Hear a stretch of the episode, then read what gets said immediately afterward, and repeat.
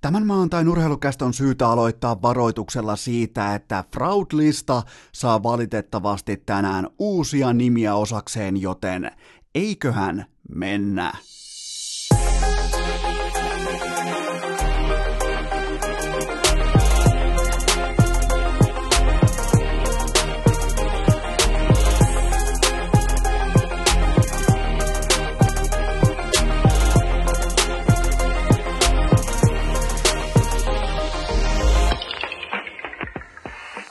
Tervetuloa kaikille kummikuuntelijoille urheilukästin normiaikataulun pariin on maanantai, 9. päivä joulukuuta ja pitkän viikonlopun jälkeen meidän on pakko ryhdistäytyä oikein kerralla, mutta olihan mahtava viikonloppu torstaina Avitsiin muistokonsertti Tukholmassa, heti perään perjantaina telkkarista Linnan juhlat, ai että miten komeita ja kauniita suomalaisia urheilijoita koko tupa täynnä, ja nyt sitten liikuttiin kohti mahtavaa lauantaita, isoa sunnuntaita, ja tässä me jälleen kerran kökötetään urheilukästin parissa, joten Otetaan pitkästä aikaa pöytään urheilukästin visailutuokio, koska mulla on teille kysymys.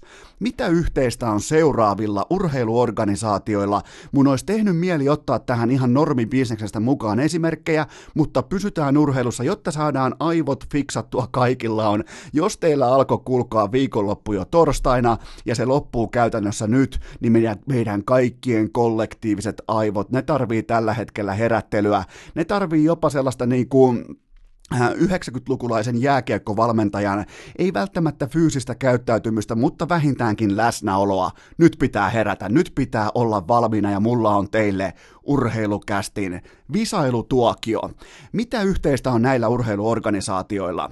New England Patriots viimeisen 19 vuotta, Sidney Crosbyn parhaiden aikojen Pittsburgh Penguins – Kanein ja Tavesin Blackhawksin dynastia, sitten vielä Los Angeles Lakersin dynastia 2000-luvun vaihteessa ja FC Bayern München viimeiset kuusi tai seitsemän vuotta laskutavasta riippuen, niin mikä on yhteistä?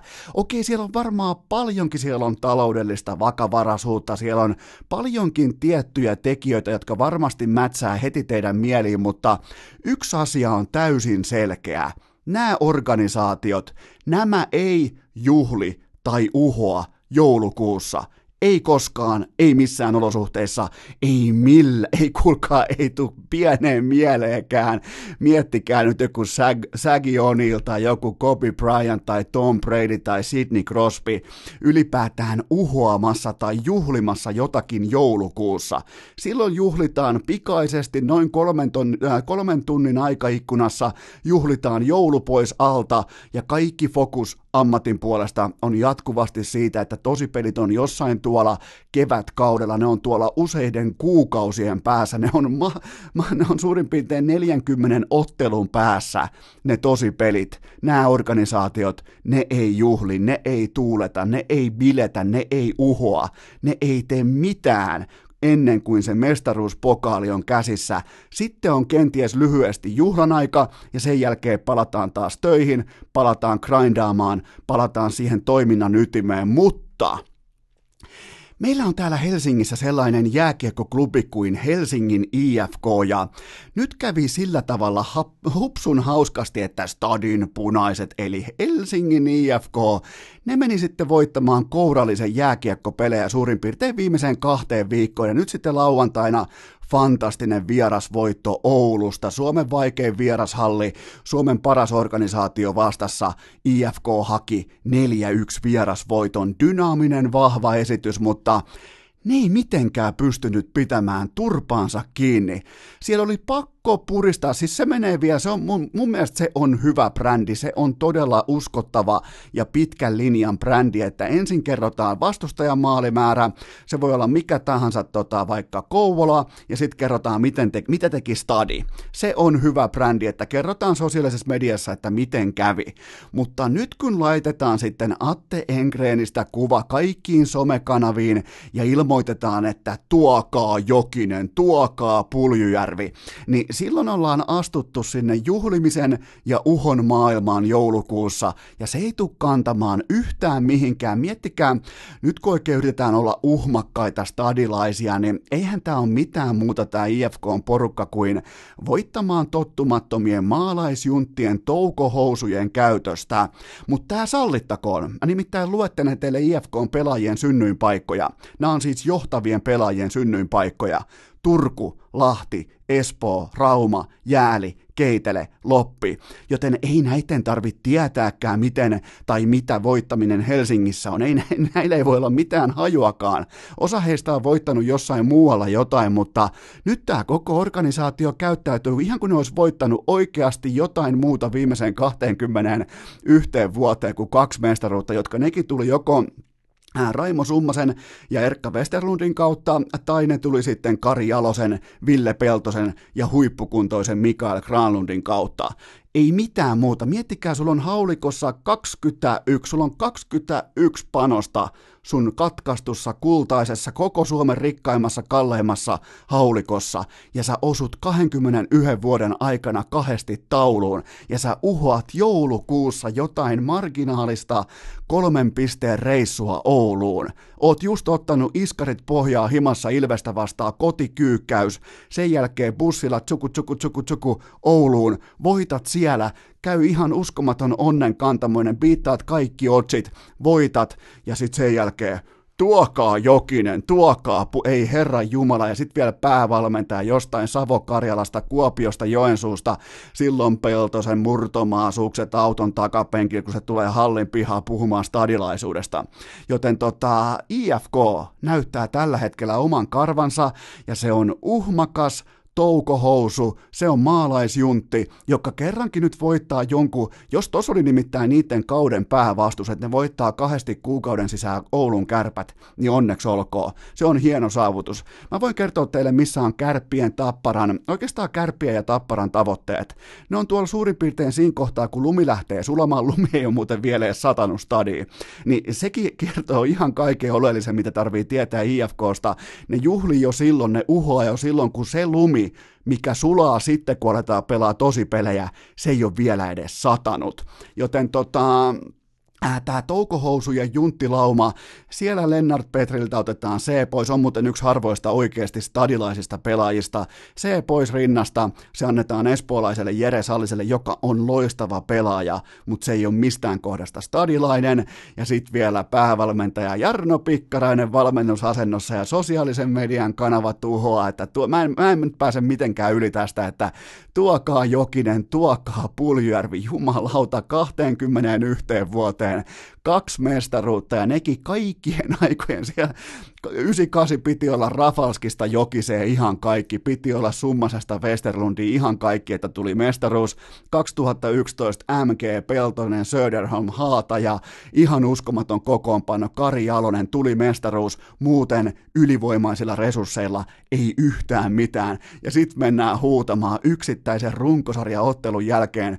Tuokaa Jokinen, tuokaa Puljärvi, mutta mä tein teille matematiikkaa, mä tein teille vähän piirroskaaviota, nimittäin mikäli mikäli kävisi sillä tavalla hupsun hauskasti, että playoffit alkaisikin just tänään, just tänä maanantaina, niin tota, ensimmäinen ottelukierros olisi sellainen kuin IFK vastaa Jyp. Ja mulla olisi tässä jo lähtökohtaisesti, mulla olisi kaikki rahat Jypin laarissa, ne menis tässä keskimäärin noin kuudessa ottelussa jatkoon, mutta kuvitellaan sellainen kaunis skenaario, missä ää, toukohousut, helsinkiläiset juntit, ne painais, kuulkaa jatkoon, ne voittais Jypin, niin tota, äh, sieltä tulisi vastaan sitten, ja kaikki muut ennakkosuosikit pitäisi, niin sieltä tulisi sitten tokalla kierroksella, sieltä tulisi sellainen porukka vastaan kuin Oulun kärpät. Niin silloinhan tämä haave toteutuu, tämä sosiaalisen median uho toteutuu, että sieltä oikeasti tuodaan ne Jokinen, sieltä tuodaan se Puljärvi, sieltä tuodaan Leskinen, äh, ei Leskinen, vaan sieltä tuodaan Junttila. Miten muuten treidasin äkkiä tuossa, huomaatteko? Treidasin äkkiä Leskisenkin vielä Ouluun, niin tota, vaikka se oli äsken mulla mun tota, toukohousupelaajien listalla, näin se vaan menee, kattokaa, tulee virheitä tännekin. Mutta fakta on kuitenkin se, että IFK, vaikka nyt on täynnä uhoa, on kuulkaa, on, on vaadittu kaikkia nyt lavalle, että tuokaa Jokinen, tuokaa Puljujärvi, niin ne ei voita välttämättä peliäkään tolta Oulun kärppien porukalta silloin, kun alkaa vähänkin tosipelien tuoksua olla ilmassa, koska niin kuin Patriots, niin kuin vaikka Lakers aikoinaan, niin kuin vaikka Penguins aikoinaan, siellä pystyttiin heittämään vielä coachejakin ulos tässä vaiheessa – ei näillä joulukuun peleillä ole mitään merkitystä yhtään kellekään, paitsi IFK-joukkueelle, joka uhoaa, että tuokaa Jokinen, tuokaa Puljärvi. Ja tota, tässä on nyt se huono puoli, että se tuodaan. Se oikeasti tällä hetkellä toi kaavio on menossa niin päin, että mikäli joukkueet suoriutuu tästä hetkestä eteenpäin kohtalaisesti juurikin tällä kaavalla, tällä pelillisellä tasolla, niin siellä tuodaan se Oulun kärpät vastaan. Ja mä en anna IFKlle keväällä minkään näköistä saumaakaan. Joten tota, tässä ollaan hyvin lähellä. Nyt heti kun vähänkin saadaan Juntti Moukka päävalmentajan voimin, saadaan joukkue voittamaan muutamia, ja mä en ota mitään pois näiltä isoilta voitoilta, varsinkin Tappara ja Kärpät back to back, se oli kova, se oli se oli laadukas viikonloppu, mutta silloin kun pystyisi pitämään turpasa kiinni, varsinkin, on, varsinkin kun on voittanut 21 vuoteen kahdesti jotain ylivertaisilla, ylivertaisella markkina-alueella, ylivertaisella brändillä, ylivertaisella budjetilla, niin silloin kannattaisi pitää turpasa kiinni, laittaa leuka rintaa, palata töihin, grindata joka päivä, juhlia nopeasti, jos on pakko, mieluiten silloinkin jotain siviiliasiaa, kuten vaikka joulua, ja sitten taas mennään töihin toistoja sisään, haastetaan, ollaan, nautitaan alta. Miettikää nyt, te vittuilette Oulun kärpille. Mä ymmärrän, että se kuuluu stadilaisuuteen, vaikka tähän, tässä joukkueessa ei ole mitään stadilaista, ei siis yhtikäs mitään. Mä ymmärrän, että se kuuluu siihen ex-stadilaiseen mentaliteettiin, että vittuillaan kaikille, mutta te ette halua, ilmoittaa etukäteen, että te haluatte nimenomaan Oulun kärpät teitä vastaan välierissä, koska kyllä vain Helsingin IFK tie on jälleen kerran kohti pronssiottelua, ja tätä on, tätä on valitettavasti, ostaa ne ketä tahansa, hankkii ne ketä tahansa, öö, tilaa ne Herra Jumala, sieltä tulee Leskistä, sieltä tulee Paajasta, Turusta, ketä tahansa Sallista, niin tämä Helsingin maalaisjunttien urheilukaverit, tämä on tuomittu olemaan hetken pöyhkeä, hetken ylimielinen, hetken äh, stadilainen, ja kohta se jälleen kerran unohtaa, että mistä tässä varsin vaativassa lajissa on kyse, se on siitä, että Oulun kärpät ei päästä pihaustakaan, tappara ei päästä pihaustakaan, siellä menee sentään päin persettä, ei pihaustakaan, ja yhtäkkiä sieltä tullaan kohti kevättä, ja nämä tutut organisaatiot, ne pyyhkii jälleen kerran IFKlla jäätä. Maanantai nurheilukääst! Viikon pohjakosketus on täten jo otettu. Mutta ennen kuin livahdetaan maalaisjuntin toukohousuissa yhtään eteenpäin, mulla on teille pikainen kaupallinen tiedote ja sen tarjoaa vielä viimeisen kerran Nordic Sales Crew, koska nyt sitten äärimmäisen tarkkana, koska tämä on heidän viimeinen mainoslottinsa, mä haluan teiltä täyden fokuksen, koska se on fakta, että jos sulla on suurin piirtein kymmenen kaverusta tai jopa ystävää, niin teistä vähintään kaksi keskimäärin pohtii, että pitäisiköhän vähän vaihtaa työpaikkaa tai etsiä duunia tai vähän hakea jonkinnäköistä swingin momentumin vaihtelua tähän elämään, niin hakekaa töitä. Menkää tutustumaan Nordic Sales Crew rekryilmoitukseen, laittakaa sinne paperia sisään, menkää vaikka tänään meikäläisen Instagramista, swipatkaa ylös, menkää katsomaan, koska nyt kun tämä on viimeinen mainos, niin tyhjennetään koko pajatso kerralla, koska puhutaan ensin rahasta. Siellä on kuulkaa useampi, jotka tällä hetkellä tienaa yli 4 tonnia kuukaudessa. Lokakuussa 5 tonnin haamurajan ylittäjiä oli peräti 10 prosenttia kaikista työntekijöistä.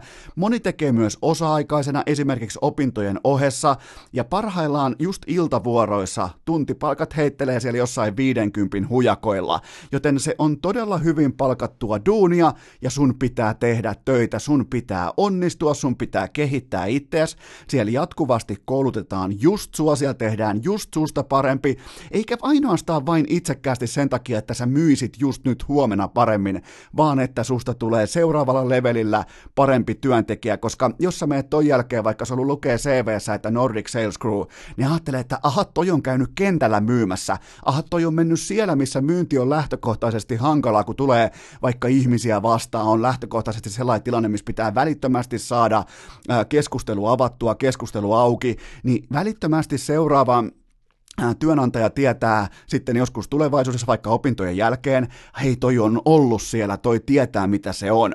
Joten tota, tässä on paljonkin hyviä osa, tässä on niin todella paljon hyviä osapuolia, osa-alueita, minkä takia sun kannattaa hakea. Vielä kerran harkita, miettiä, pohtia, laittaa paperia sisään Nordic Sales Crewlle ja sitten vielä se, sitten vielä se karu fakta, että siellä on mukana kaikki kuntosalipalvelut, kaikki PT-palvelut, ravintovalmennus, mentaalivalmennus, ihan kaikki jatkuva koulutus. Mulle on tullut paljon tässä nyt syksyn mittaan ihan ymmärrettävistä syistä rekrypuolelta niinku mainostarjouksia, mutta mä oon joutunut hylkäämään niitä siitä syystä, että ei tämmöisen jälkeen voi ihan hirveästi alkaa mainostaa mitään perusrekryä. Joten Nordic Sales Crew todella korkealaatuista toimintaa koko ajan, koko syksyn ajan kerro kaverille, suosittele kaverille, ota vaikka kaveri sivu ja ilmoita, että hei tota, pitäisikö sun hakea duunia tuolta, että tuolla on kuulemma hyvä meininki tuolla, ja menkää toteamaan itse.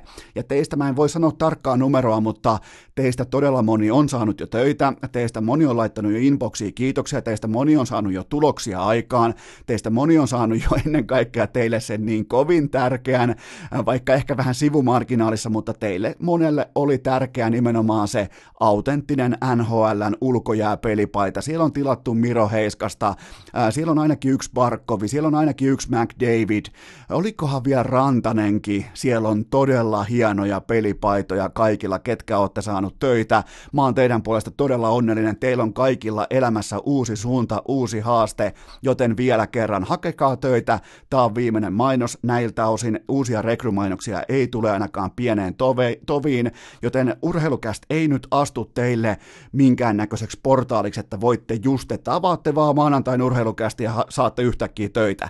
Ei se niin mene. Ja sitten te saatanan veltot, kuulkaa, te ketkä olette tällä hetkellä armeijassa, te ette ole saavuttanut yhtään mitään, te ette ala chillaamaan ja ottaa vähän rennosti sen jälkeen, kun armeija on ohi 19. päivä joulukuuta. Ei, ei, ei, te menette kuulkaa kaikki töihin. Te, ja varsinkin Siis mä tein aikoinaan sen virheen, kun mä pääsin armeijasta, mä kuvittelin, että nyt on saavutettu jotain. Ei, ei, ei. Ei ollut saavutettu yhtään mitään ja niin, että ette ole saavuttanut tekään. Joten hakekaa töitä, varsinkin te, ketkä olette tällä hetkellä Intissä, kertokaa kaverille vielä viimeisen kerran Nordic Sales Crew.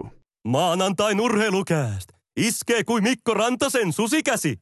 Piipahdetaan vielä nopealla askeltempolla tämän jakson ensimmäisessä segmentissä sekä Linnan juhlissa ja te varmaan huomasitte, että ketkä siellä eivät uhonneet. No Jukka Jalonen, Marko Anttila, Tim Spar ja sitten vaikka ihan salibändi kultajoukkueen kapteeni Niko Salo. Ei siellä tarvi uhota, ei siellä tarvi huutaa, että tuokaa Jokinen, tuokaa Puljujärvi. Ei siellä tarvi, silloin kun sä oot tottunut voittamiseen, kun sä oot oikeasti myös voittanut jotain, silloin kun voittaminen ei ole sulle mikään tabu tai pyhä asia tai se ei ole mikään tuntematon käsite, niin kuin toppahousu, toukohousu IFKlle, niin silloin me nähdään luontaista puhumista, me nähdään selkeää argumentaatiota, me nähdään sujuvaa retoriikkaa liittyen voittamiseen, ei minkään näköistä uhoa, ei minkään näköistä lapsellista hössötystä, vaan selkeitä paketointeja siitä, että mitä on tapahtunut, mitä tulee tapahtumaan, milloin ratkaistaan tosipelit, milloin pitää olla suomalaisuuden parhaimmillaan. Ja ylimalkaan on pakko sanoa, että tai ei välttämättä pakko, vaan syytä todeta, että kaikilta urheilijoilta, joita haastateltiin pitkin linnanjuhlien perjantai-iltaa, niin aivan nappisuoritus, siis todella vahvaa kerrontaa, vahvaa dynaamista raportointia, faktapohjaista kerrontaa siitä, että miten ollaan tänne päädytty, mitä ollaan saavutettu, ilman minkään näköistä sellaista hehkutusta tai uhoamista tai spekulointia, helvetin vahva suoritus, koska kaikki tietää sen, ja sen pitäisi tietää myös IFK, koska se on tehnyt sen virheen nyt jälleen kerran taas taas kahdeksan vuotta putkeen taukoamatta, puhe on halpaa. Ja tästä päässään seuraavaan aiheeseen, koska kaikkihan tietää sen, että puhe on todella halpaa. Jos ei se olisi halpaa, mäkään en olisi täällä. Joten tota, se kertoo kaiken urheilukästin budjetista, se kertoo kaiken siitä, että minkä takia nimenomaan tämä podcast on Suomen kuudenluin, koska puhe on halpaa. Mutta jos sä olet Nathan McKinnon, sä olet 24-vuotias supertähti Colorado Avalancessa, niin sun pitää olla todella tarkka sen sen tiimoilta, että milloin sä puhut, mitä sä puhut, koska sä oot kuitenkin yksi ton lajin jääkiekon keskeisimmistä supertähdistä, niin sun kannattaa todella tarkasti olla niinku, ei välttämättä huolissaan, vaan tarvii olla todella linjakas sen tiimoilta, minkälaisen maalauksen sä maalaat sun fanien eteen. Ja nythän siis Nathan McKinnon ilmoitti, että hän suurin piirtein sanoi näin, että voin tehdä toisenkin joukkueystävällisen sopimuksen, mikäli voitamme mestarun, eli me, me, me, ja heitti kokonaan ylähyllylle minä, minä, minä, eli minä ei ole olemassa, nyt on vain me. Ja tota, katsotaanpa vähän tarkemmin tätä koko tilannetta tai problematiikkaa, koska tästä tuli iso viraali-ilmiö, tästä tuli vaikka Instagram-kuvia, tästä tuli isoja twiittejä, missä oli vain tämä yksi kommentti, että voin ottaa jatkossakin joukkueystävällisen diilin. No ensinnäkään silloin 2000 16 tämä seitsemänvuotinen jatkodiili, tämä ei ollut joukkue ystävällinen, koska tämä oli just tasan tarkkaa sitä, mitä sä ansaitset 52 tehopisteen kauden jälkeen. Se on ihan karu fakta, ja silloin myös itse Nathan McKinnon pelkäsi, että tuleeko hänestä ykköspikki busti. Joten nyt jälkikäteen puhe on halpaa, ja on helvetin helppo alkaa puhumaan jostain joukkue ystävällisestä diilistä, mutta kukaan ei silloin, ja mulla on hyvä muisti, älkää haastako mua muistipelissä ikinä, laittakaa itselleen vaikka muistilappu, älkää ikinä haastako, niin kukaan ei silloin niinä päivinä puhunut siitä ääneen, että no tekipäs muuten Nathan McKinnon nyt sitten joukkueystävällisen diilin. Ei, se teki ihan maksimaalisen, sen yhti jokaisen dollarin, ehkä vähän kulmaan ahdistettuna, mutta kuitenkin. Siis se oli pelokkaassa olotilassa, se ei ollut varma mitä se tulee saamaan, joten se otti välittömästi sen summan, mikä kuulosti helvetin isolta, ja niin olisit ottanut sinäkin muutakin. Joten tota, jälkikäteen näiden sopimusstruktuurien jeesustelu, niillä märehtiminen, se on ihan yhtä tyhjän kanssa, kuten on myös se, että nyt on ihan turha alkaa jeesustelemaan, että no minäpä otan toisenkin joukkueystävällisen diilin, koska olen hyvä jätkä. Mä uskaltaisin melkein sanoa tähän vasta-argumenttina kaksi sanaa, ja ne menevät näin paskan marjat. Kun tulee 2023 ja Nathan McKinnon nyt suurin piirtein tuommoisen neljän sadan pinnan kauden jälkeen istuu rajoittamattomana vapaana agenttina pöytään, niin mä voisin melkein taata teille tässä, tehdään vaikka muistilappu, mä en tarvi, koska mä muistan kaiken, mutta tota, tehdään vaikka muistilappu, että kesä 2023 Nathan McKinnon ei jätä taalaakaan hyllylle, mä takaan sen teille, koska alfa-urheilijat, vaikka saisit mistä Halifaxin peräkylältä, niin te olette kuitenkin supertähtiä, te olette alfoja, ja jossain vaiheessa te mittaatte, oot sitten kuka tahansa, ellei ehkä kenties Tom Brady, niin tota, ja sekin nyt kuitenkin vanhemmalla iällä vielä yli nelikymppisenä, se ottaa takaisin niitä dollareita, mitä se antoi aikaisemmin pois, nimenomaan ihan autenttisesti ja etukäteen tietoisesti joukkueystävällisillä diileillä, mutta tota, mä oon ihan varma, että tällä tietty alfa Kärpänen puraisee myös Nathan McKinnonia, ja hän haluaa kokea itsensä arvostetuksi, kuten vaikkapa äh, Conor McDavid halus, kuten vaikkapa Nikita Kutserov halus, kuten vaikkapa äh, nyt tuoreempina esimerkkeinä vaikkapa Mitch Marner, kumppanit Auston Matthews, ne haluaa kokea, että ne on arvostettuja heidän ammatissaan tietyllä mittatikulla suhteessa koko muuhun maailmaan. Ei se ole yhtään sen kummosempaa, ja totta kai ne haluaa ottaa jokaisen dollarin. Ei siksi, että ne haluaisi vaikka yhdeksännen Ferrarin. Ei siitä ei ole kyse, vaan kyse on siitä, että mihin sä asetut tällä hetkellä koko maailman jääkiekossa, missä menee sun arvos. Joten nyt kun alkoi tämä, että jumalauta kun Neitani on hyvä jätkä, että kyllä tossa on meillä johtava pelaaja, että kyllä Tämä puhe on erittäin halpaa. Tästä on neljä vuotta vielä, tässä on kolme ja puoli vuotta vielä aikaa siihen hetkeen, kun hänestä tulee rajoittamaton vapaa-agentti. Mä en anna mitään arvoa siitä syystä, koska mä oon nähnyt tämän helvetin monta kertaa NBAssa, NFLssä, etenkin NFLssä.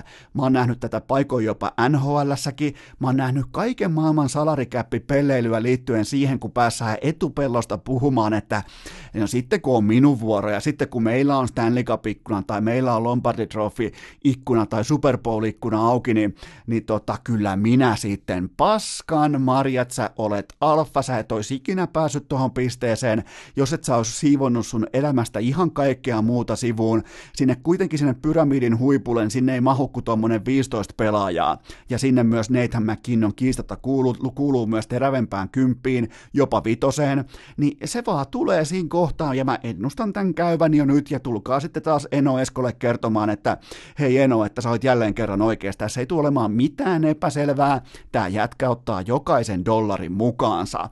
Mutta suomalaisittain mietitäänpä nopeasti vielä Pitäisikö tällä hetkellä, tämä astuu nimittäin nimenomaan just nyt suomalaisittain, tämä astuu pintaan, ja niin muuten se piti vielä sanoa, että Nathan McKinnon on 28-29-vuotias sillä hetkellä, kun hän neuvottelee ö, tästä tota, jättimäisestä jatkodiilistä. Hän on omassa primissaan sitten, joten tota, älkää kuvitelko, että sinne jää ihan kauheasti rahaa pöytää. Tällaisia, jos hän nyt alkaa puhumaan, siis kehtaisi puhua jostain joukkojen ystävällisestä diileistä, niin mä en anna sille mitään arvoa. Toivottavasti et anna sinäkään, toivottavasti että säkin oot seurannut riittävästi urheilua, jotta tällaisille lauseille löytyy oma paikkansa siitä hevon paskakansion kohdasta A1. Mutta tämä on mielenkiintoista, että olisiko Mikko Rantasen pitänyt, huoma, pitänyt ottaa, ja mä oon nyt Ranen agentti, niin kuin hyvin tiedätte, me tehtiin se sopimus silloin, silloin siellä tota, äh, Gatorade Centerin arena, mikä helvetin Typhonin Marli se onkaan, niin siellä pihalla tehtiin ennen tota, urheilukästin toisen kauden ekaa jaksoa, ja mustahan siis tuli kiistatta sillä hetkellä Rauno Rantasen tuli tota, agentti. Jos ette tiennyt, niin onnittelut mulle, mä omistan 5 prosenttia kaikista näistä tota, Raneran, vittu olisi muuten paljon rahaa, paljon olisi, Herra Jumala, olisi muuten paljon rahaa missä mun laskina? Tossa. Nyt muuten lasketaan, paljonko mä omistan tota Rane Rantasen sopimuksesta, jos mä olisin ihan normiagentti, vaikka viiden pinnan. 55 tota, jaettuna, ensinnäkin on vittu muuten vaikea laittaa tähän. 55 miljoonaa, herra Jumala mikä suku, 55 ja ei tästä tule kuulkaa nyt yhtään mitään, nämä on semmoisia summia, kokeillaan vielä kerran, 55,5 miljoonaa. Öö, noin, ja se, siihen lyödään tota toi tosta noin ja 5 prosentin tuolla. Kattel, joo, 2,7 miljoonaa maksoi toi mun tai on mun toi palkkio tuosta Ranen jättisopimuksesta, 2,7 miljoonaa agentit tienaa sillä, että neuvottelee tuommoisen jättijöllikän, miettikää. Puhumattakaan niistä, kun joku vaikka Russell Westbrookin agentti tai joku, kun siellä tehdään vaikka 250 miljoonan diilejä, puhumattakaan sitten baseballissa, nyt tää rönsyilee, kun siellä tehdään vaikka 430 miljoonan diilejä, lasketaan sekin vielä alta pois, kun on hyvä, hyvä agentti maanantai, 430 miljoonaa just mahtuu laskemeen. Ja siitä otetaan viisi pinnaa itselleen, 21,5 miljoonaa kitos tienas tota, toi Mike Troutin agentti, jos muistan lukemat oikein. Kyllä se taisi jotenkin noin mennä, mutta niin, missä me mentiin? Rauno Rantasessa, joo siis, äh, kun nythän siis tavallaan paine siirtyy huomaamatta myös Rantasen suuntaan siitä syystä, että sun joukkueen supertähti mä en tykkää sen, siitä syystä mä en tykkää nyt tästä Nathan McKinnonin märehtimisestä, koska se heittää Ranen heikkoon, tai se ikään kuin heittää meidän Ranen puolihuolimattomasti, ehkä vähän jopa ei, ei tarkoituksellisesti heittää bussin alle, koska nythän katseet kääntyy Rane, että no, Rauno, miksikäs sinä otit maksimirahat ulos ja miksikäs sinä hinkkasit, miksi sä olit holdoutissa, miksi sä olit melkein sitautissa kauden alkuun, miksi, miksi, miksi, miksi, miksi, miksi, miksi. Ja tota, nythän niin kuin McKinnon osoittaa, että hei katsokaa minua, että minä teen tällä tavalla minä haluan voittaa Stanley Cupia. Ja silloin kun hän kääntää valokeilan, tämän hurskaan valokeilan itseensä, niin tota, se samalla myös tuo negatiivista valoa nimenomaan Rantasen jättidiilin, joka me siis neuvoteltiin Marli Areenan pihassa, niin tota, se tuo se tuo niinku sellaista puoliharmaata negatiivista sävyä, että Rantanen tuli, näki ja nappasi kaikki dollarit mukaansa. Joten, ja se on mun mielestä edelleen se diili, minkä Rane teki nykypäivän ilmastossa, nykypäivän tilanteessa, nykypäivän NHLssä, sekin on halpa. Joten tota, Nämä on mielenkiintoisia juttuja, mutta sen mä vaan totean vielä tähän loppuun, että mä en, kun te, teistäkin moni lähetti mulle varmaan, mä en edes tiennyt, että te olette näin kiinnostuneita niin kuin sopimusstruktuureista ja näistä, niin kuin, miten nämä menee. Mutta tota, teistäkin varmaan 30 lähetti mulle tämän jutun inboxiin, että katon nyt, miten hyvä jätkä toi Nathan on, mutta Mä en usko sanaakaan. Mä oon nähnyt näitä riittävästi, mä en ole enää mikään junnu. Mä oon nähnyt näitä niin helvetinmoisen kasan, kun yhtäkkiä aletaan puhumaan, että minä olen joukkueystävä. Sitten tulee vuosi 2023 ja Nathan McKinnon ottaa semmoisen kahdeksan vuotta ja 12 miljoonaa average ja tekee todennäköisesti sopimuksen, joka on NHLn historian suurin siinä kohdin. Joten tulkaa sitten puhumaan joukkueystävällisyydestä, mutta nyt on mielenkiintoista, koska niin kauan kuin Nathan McKinnon on, se on suurin piirtein se on nyt tällä hetkellä mun papereissa puolet oman arvonsa. Se on tällä hetkellä cap hitti on 6,3 miljoonaa. Se on suurin piirtein puolet omasta arvostaan, se sen sopimuksen arvo just nyt. Ja on mielenkiintoista nähdä, että pystyykö Joe Sakic ja kumppanit kapitalisoimaan tämän ikkunan, koska niin kauan kuin sun mega super, melkein koko NHLn paras pelaaja on tota puoli ilmaiseksi töissä, niin jos et sä pysty kapitalisoimaan, niin se on silloin organisaatiojohde. Ja sitten vielä heitetään nyt vielä samaa so- soppaa nyt Keil Makar pelaa ilmaiseksi. Pelaa sillä tota, ruukien sopimuksella vielä tota, tämän kauden, pelaa hetkinen ensi kauden ja pitää, pelaa sitten vielä Herran Jumala yhden kauden. Pelaa nämä seuraavat kolme vuotta ruukien sopimuksella, joten tota, se ikkuna on niin levällään, että tätä ei voi missata, tätä vaan ei voi missata, mutta edelleen siihen itse asiaan, Nathan McKinnon, mä en ostanut sanaakaan. Tilaa urheilukäst Spotifysta jo tänään! Ai miksikö? Hmm, siksi, koska se on ilmainen ja suomalaiset rakastavat ilmaisia asioita. Yksi kaikkien aikojen legendaarisimmista eikä ainoastaan nyrkkeilypromoottoreista, vaan ylimalkaan tekijämiehistä ja managereista oli kiistatta kultavuosinaan Don King, ja hän tapasi sanoa silloin, kun nyrkkeily oli tuolla horisontin ylätaipaleella kaikkien muiden rahalajien yläpuolella, siis jalkapallo, jenkkifutis, koripallo, kaikki. Niiden kaikkien yläpuolella oli, siellä oli kulkaa tiikerin nahkakuvioita, siellä oli Mike Tyson, siellä oli Bentleyt ja Ferrarit, ja siellä oli ihan se kaikki. Siellä oli puolen miljardin vuosituloja ensimmäisenä, siis se oli ihan ennen kuulumatonta, ja siinä kaiken ytimessä hääräsi nimenomaan Don King, joka otti vain maltillisesti 60 prosenttia hänen asiakkailtaan ää, asiamiespalkkiota, mutta hän tapasi sanoa silloin, kun oli kaasupohjassa, hän tapasi sanoa näin, ja tämä on legendaarinen lausunto, varsinkin terveisiä Maltan suuntaan eräälle ää, tota, pienikokoiselle, varmaan itsekin ihan potentiaaliselle nyrkkeilijälle, tämä osuu varmasti hänellä nauru suoneen sieluun, ja todennäköisesti myös ehkä siihen pidempään jalkaan, mutta Don King sanoi kultavuosinaan näin. If you count your money, you have none. Eli jos sä joudut laskemaan sun rahojas, sulla ei ole mitään. Ja toi tiivisti ihan kaiken sen, mitä vaikkapa Mike Tysonin kulta-aika piti sisällään ja kuinka isoja ne rahavirrat oli, mitä saatiin haalittua kasaan vaikkapa PPV-myynnillä, tuotemyynnillä, ottelupalkkioilla. Silloin sä joko olet mukana raskaassa sarjassa tai sit sä et ole mitään. Näin pystyttiin myymään Mike Tysonin kulta-aika, näin pystyttiin myymään monta, monta, monta otteluiltaa loppuun ja nehän siis oli siis se vielä täytyy sanoa Mike Tysonin ajasta, että ihmiset maksoi itseään kipeäksi, että ne pääsee katsomaan kahden, kolmen, neljän erän myllytyksen, missä kaverilla ei ole mitään muuta roolia kuin joutua erittäin aggressiivisen uroshärän nylkypotilaaksi keskellä MGM Grandin kehää. Se oli kylmää menoa Mike Tyson kenties dynaamisin supertähti koko lajin historiassa, ei suurin, ei parhain, mutta dynaamisin, myyvin, parhaimmillaan kiistatta myös myyvin.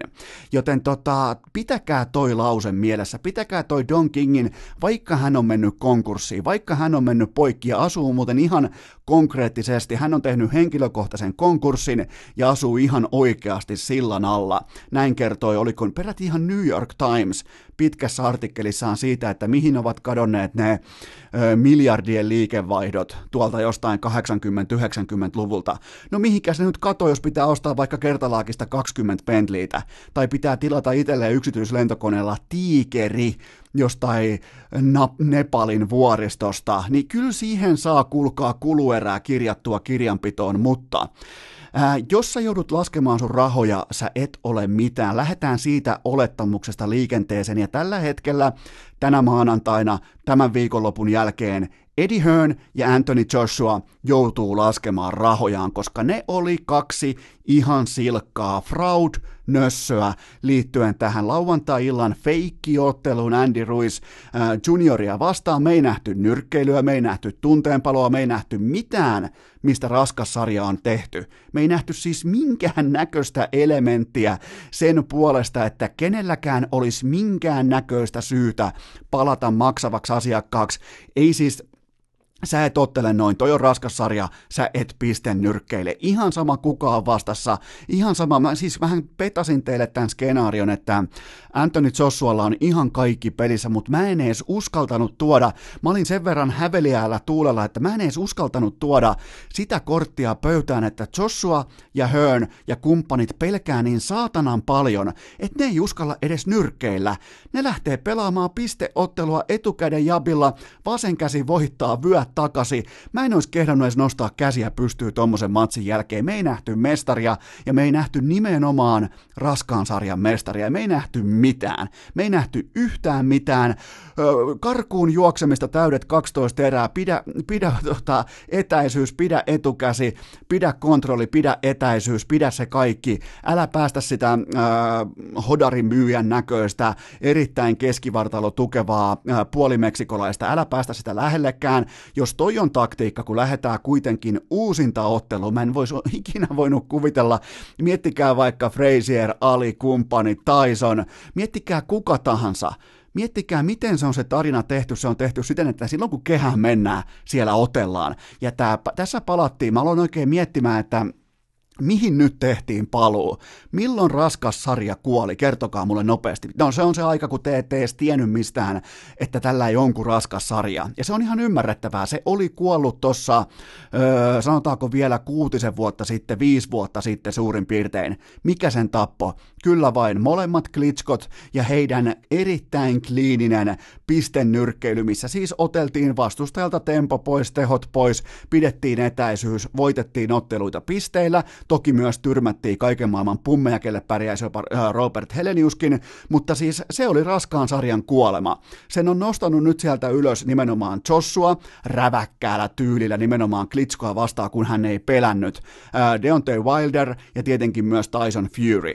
Mutta tällä hetkellä, mikäli Joshua luulee, että äh, kultainen hanhi munii rahaa tällä ottelutyylillä, niin ei varmasti muni, koska se pelkäs, se pelkäs 188 senttistä hodarikioskin myyjää, joka on raskaasti ylipainoinen, se ei pääsi, se ei pääsi edes normityöpaikan terveystarkastuksesta läpi, se saisi välittömästi ylilihavan, siis vaikeasti lihavan paperit, siis tämä on Mä odotin, mä en tiedä oliko se lapsen uskoa, lapsen toivoa, jotain niin kuin naurettavaa hempeilyä tai naivismia, mutta mä otaksuin, että toi Anthony Joshua ja hänen tiiminsä ymmärtää, että nyt ei voi sitten lähteä pelleilemään, nyt ei todellakin, että jos häviät, häviä sitten saappaat jalassa, häviä niin, että lähtee pää irti, mutta älä nyt me Herran Jumala ainakaan tekemään taktis, kliinistä nyrkkeilyä ja oikein niin kuin vittu klinikkaan. Ketään ei kiinnosta teidän klinikka ketään, tolle ei myydä mitään. Toi raskaan sarjan myyntivaltti perustuu täysin vain ja ainoastaan popcorniin, räjähtävyyteen. Okei, jos nyt pitäisi alkaa oikein väkisin, tiedät sä kehuma oikein. Ja mähän näin jo siis päivityksiä vaikkapa nyrkkeilypuritanisteilta ja niiltä, jotka niinku haluaa aina vittu lässyttää siitä, että kuinka oli taktisesti fiksu ottelu, mutta teitä on ehkä suurin piirtein puoli prosenttia, siis nyrkkeilyn takia, olla rehellisiä, nyrkkeilyn sen lajin takia raskasta sarjaa ostetaan. Noin niin kuin about varmastikin prosentti asiakkaista on siis nyrkkeilyihmisiä, ja loput tulee pelkästään paikalle sen takia, koska on kyseessä viihdetuote. Ja koko tämä loput 99 prosenttia Saudi-Arabian aavikolla petettiin ihan täysin. Kyseessä on petos, kyseessä on fraud, Anthony Joshua on tällä hetkellä fraud. Jos hän joutuu, herra Jumala, jos hän joutuu samaan kehään vaikka Deontay Wilderia vastaan, siis sehän paskantaa keskelle valkoisien sortsiensa sitä keskilahkeen sisäreunaa pitkin. Sieltä valuu paska, kun se joutuu oikeita ottelijaa vastaan tämän jälkeen kehään. Toivottavasti mahdollisimman, herra Jumala, jos joku ehdottaa nyt, ja niin kuin varmasti ehdottaa, mutta jos tästä tehdään nyt tota, kolmen ottelun tri- trilogia, niin sehän vasta farsi onkin, koska Andy Ruiz, niin kuin kaikki ties, hänellä ei ollut mitään muuta saumaa kuin juopon tuuri ja se, että Anthony Joshua tulee MSGn kehää rotsi auki ja mä olisin mennyt ihan samalla tavalla. Mä en olisi valmistautunut, mä en olisi lämmitellyt, mä en olisi, jos mä olisin ollut Joshua, mä olisin katsonut, että toi vastustaja oikein urheilija, mä voitan sen, mä murhaan sen ihan ykkösellä, tästä ei ole mitään, ei ole mitään. Ja Anthony Joshua oli aika inhimillinen, mutta nyt taas sitten kun mentiin konemoodiin, mentiin, mentiin tekemään, ihan kuin siis oltaisiin tehty ottelutaktiikka jossain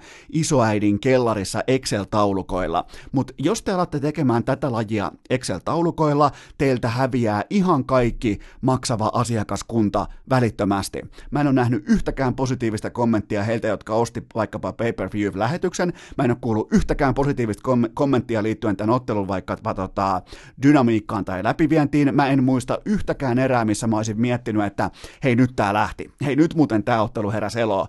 Ei, Anthony Joshua, se sallittiin vielä, että juokse karkuun sido, juokse karkuun sido, juokse karkuun sido ja voita yksimielisellä tuomaripäätöksellä aivan täyttä hevon paskaa mua hävettäis ja kaikki tässä ottelussa oli feikkiä puitteet, sijainti ja kaiken lisäksi vielä Eddie Hearnin väkisin puristetut, että nyt on mestari tullut takaisin kyyneleet. Voi herra Jumala mitä hevosen paskaa livenä Saudi-Arabiasta. Maanantai nurheilukääst. Yhtä tuskainen kuin kukkosen irvistys. Mutta ennen kuin kipitetään terhakkaalla askeleella nyrkkeilytossut jalassa ja ilman paitaa kohti QA-osiota, siellä on kulkaa kysymysten ja vastausten tuntematon maailma edessä.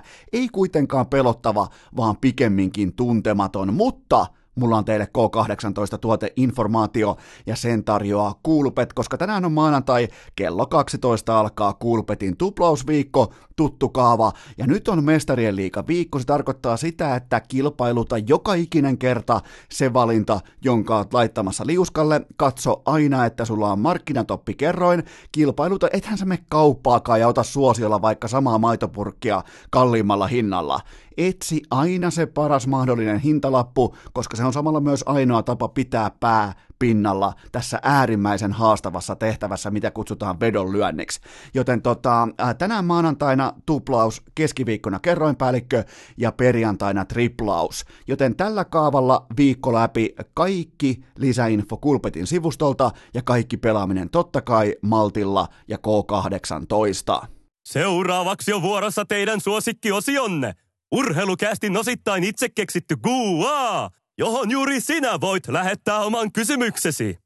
Tuottaja Kobe oli keskiviikosta lauantaihin setä tammukalla hoidossa, mutta siitäkin huolimatta hänen sisäpostilaatikkonsa eli inbox on pullollaan kaiken maailman jännittäviä kysymyksiä liittyen urheiluun, elämään, rakkauteen ja aivan kaikkeen siihen, mistä urheilukästä on oikeastaan leivottu kasaan, joten aloitetaan näköjään jääkiekolla ja käydään taas täydet kolme erää läpi. Voi tulla sitten ihan mitä tahansa, ota epämukava asento, aloitetaan NHLllä.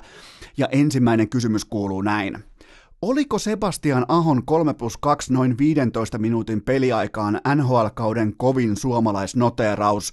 No tota, alkukausihan jätti Aholle useamman tällaisen velkakirjan lunastettavaksi, ja tämähän oli vasta sellainen ensimmäinen iso ryöppyilta, kun Aho dominoi ihan kalsarit jalasta kaikilta vastustajilta, kellään ei ollut siivuakaan, ei palaakaan, Sebastian Aho show tuli ja valloitti koko areenan, mutta tota, se mikä on mielenkiintoista Ahossa, mistä ei ole varmaan puhuttu vielä lauseellakaan, mutta toi pieni, kuulkaa oululaisperkele, se on NHL maalipörssissä salakavalasti siellä yhdeksän, ja sillä on näistä top 10 maalintekijöistä vähiten YV-maaleja. Mä en ota nyt kantaa siihen, koska se romuttaa mun tarinan, että kuinka monta maalia Aho on tehnyt tyhjiin versus muut tota, ää, top 10 maalintekijät, mutta kuitenkin kun miettii, että eihän Aho hirveästi ollut siinä niinku haippimankelin keskuudessa kuitenkaan, kun mietitään vaikka edelleen suomalaisia maalintekijöitä, niin ne on useimmiten ne on otsikoissa, ne on vaikka edelleen ne on Laine, vaikka ei ole nyt pitkä aikaa kihahtanut taaskaan, tai siis ei ole sellaista niin kuin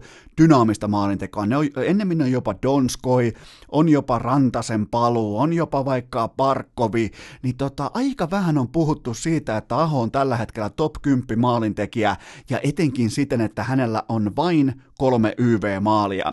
Ja nythän on ollut mielenkiintoista nimenomaan se, kun mä sanoin, että Aho on pelannut urallaan paljon siellä YVn playmakerin paikalla, niin osa teistä teki täsmälleen oikean noterauksen siitä, että Ahoa on siirretty syystä tai toisesta enemmänkin siihen maalin edustalle, mikä on tosi fiksua laittaa tuollainen 42-kilonen ukko maskimieheksi, mutta toisaalta Aholla on ihan jäätävän hyvät kiekkoreaktiokyvyt, että miten hänen silmäkäsikoordinaatio toimii siinä pienessä tilassa, pystyy ottaa ohjureita, nopeita reboundeja, pystyy eihän se siis ala jotain vaikka Weberiä vastaan, niin eihän se ala painimaan, vaan se pystyy tarjoamaan mailaa erinäköisiä kulmia. Aika hyvin Teuvo Teräväinen tällä hetkellä myös löytää Ahoa, mutta nyt ollaan kuitenkin 30 pelin kohdalla, niin hänellä on kasassa nyt tuommoinen komea, eli ollaan ohitettu jo se kolmannes vaihe, ja hänellä on kasassa 27 paunaa, mutta tämä tuli mulle yllätyksen, että Sebastian Aho on NHL maalipörssissä sijalla yhdeksän, ja tämä 3 plus 2 15 minuutin peliaikaa, niin kyllä vain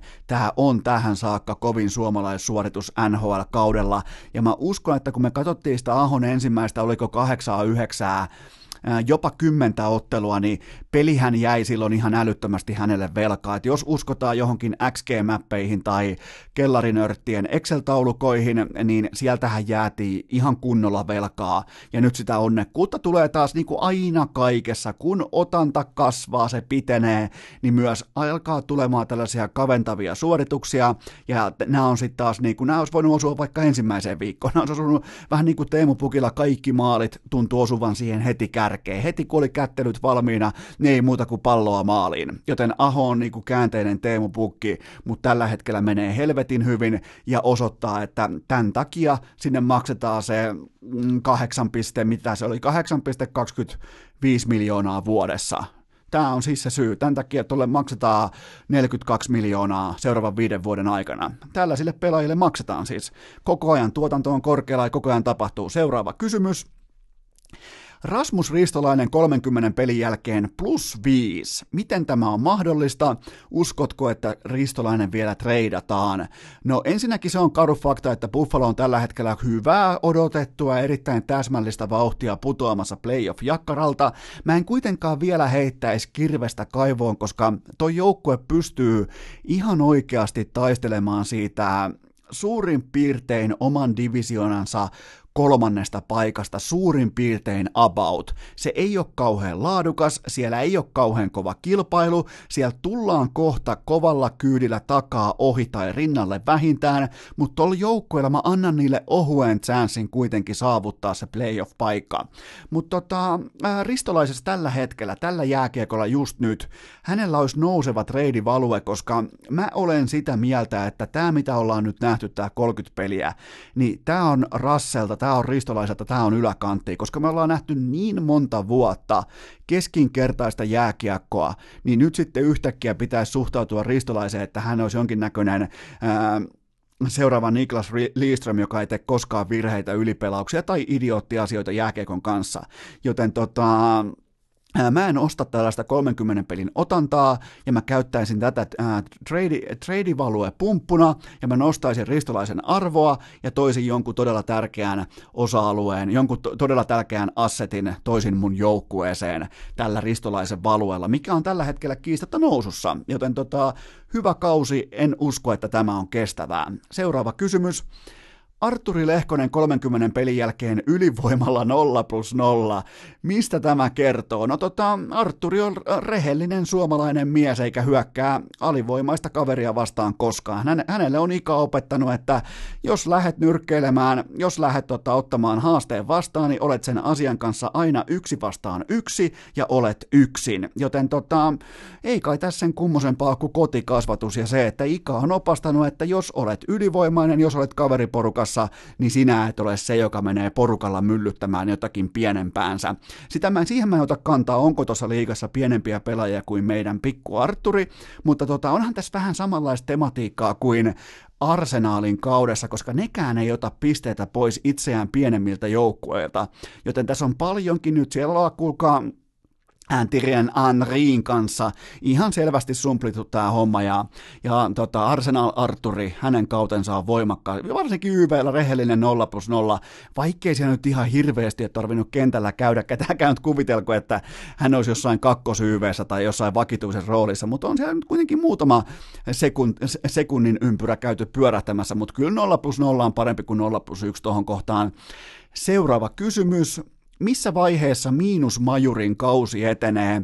Eli Andreas Athansiu painelee tällä hetkellä 29 pelin jälkeen lukemassa miinus 33, ja tässä on nyt, kuulkaa rakkaat kummikuuntelijat, tässä on miinus 82 kausi ihan täyttä realismia, koska koko ajan soi, koko ajan tulee lunta tupaa, aina ei ole tupa pystyssäkään ja silti tulee lunta sisään, joten tota, se on, jos vaan jaksaa uskoa ja jaksaa pysyä niin kuin valitsemalla tiellä, niin tämä on täysin mahdollista, että tämä ennätys, miinus 28, äh, kor, miten tämä on vaikea lukema, tämä NHLn ennätys, eli miinus 82, se on ihan täyttä realismia, joko sivuta tai jopa rikkoa.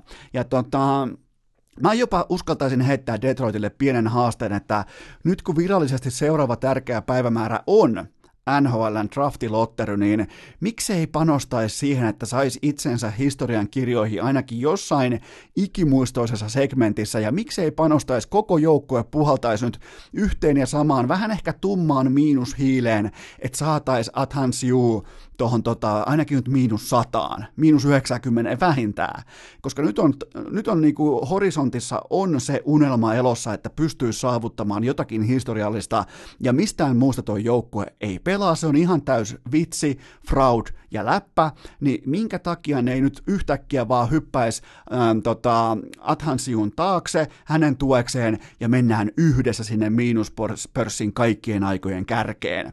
Joten tota, vapise Bill Mikkelsonin ennätys. Seuraava kysymys.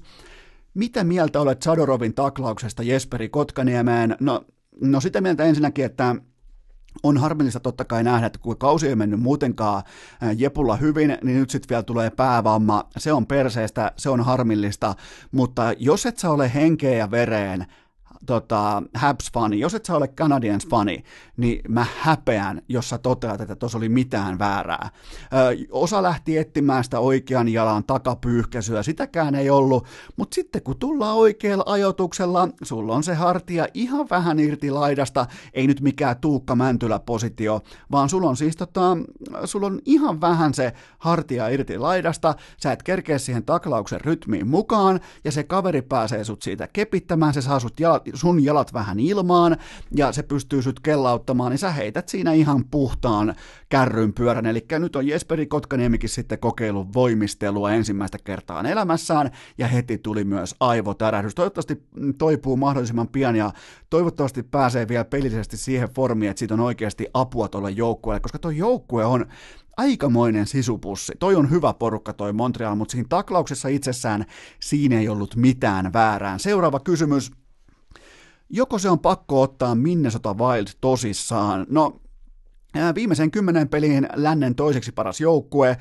Mä näen kuitenkin tässä ennemmin kuuman kauden tai momentumin kuin sellaisen kestävän kehityksen jonkinnäköisen käyrän. Mä en suostu näkemään näillä pelaajilla en suostu näkemään laadukasta jääkiekkoa. Se on vaan karu fakta, se on hakattu niin syvälle mun selkäytymeen, että siitä on vaikea päässä irti. Niin tota, tällaisia maalinvoittoja, niin jokainen varmaan ymmärtää, että niitä ei ole loputtomia tulossa. Ja Jason Chuckerin ja Jack Parisen ja kumppaneiden nämä laukausprosentit, kun ne putoo sinne alle 20, niin tota, tai siis poistuu siitä 20 tuntumasta, niin kyllä siellä on aika kylmä talvi luvassa. Että ei pidä ostaa tämmöisiä, jos menee vaikka 10 tai 12 peliä hyvin hyvin. Se on hieno homma, että joskus menee hyvin ja että saa organisaation nousuu edes hetkeksi tuloksellisesti, mutta mulla ei ole vieläkään mitään syytä pelaajaa tai konseptia tai valmennusta tai yhtään mitään, minkä takia mä ostaisin Minnesota Wildia. Joten mennään seuraavaan kysymykseen.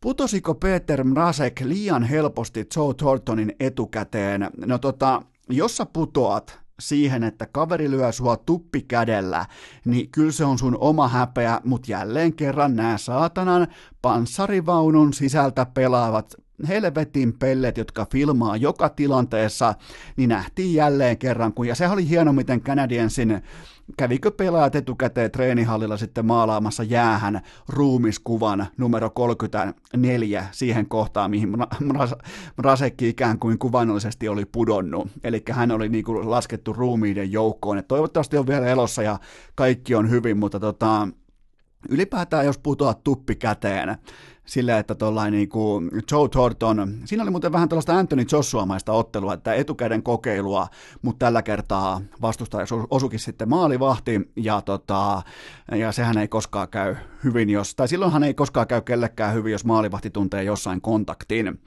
Seuraava kysymys. Taavi Vartiaiselle kuusi peliä kakkua. Panu Mieholle neljä peliä, menikö oikein Sampolla nämä?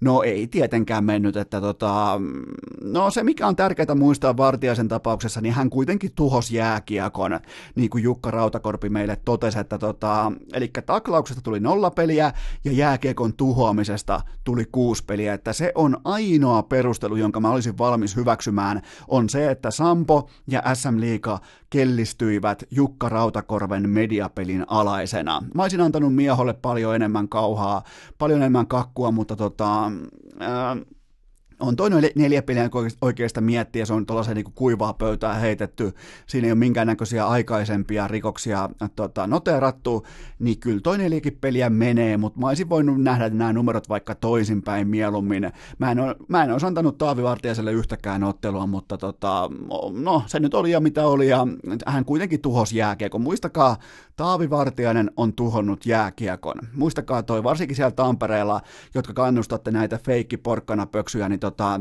muistakaa, Johanna muuten Fraud-lista on liekissä tänään. tänään menee kaikki.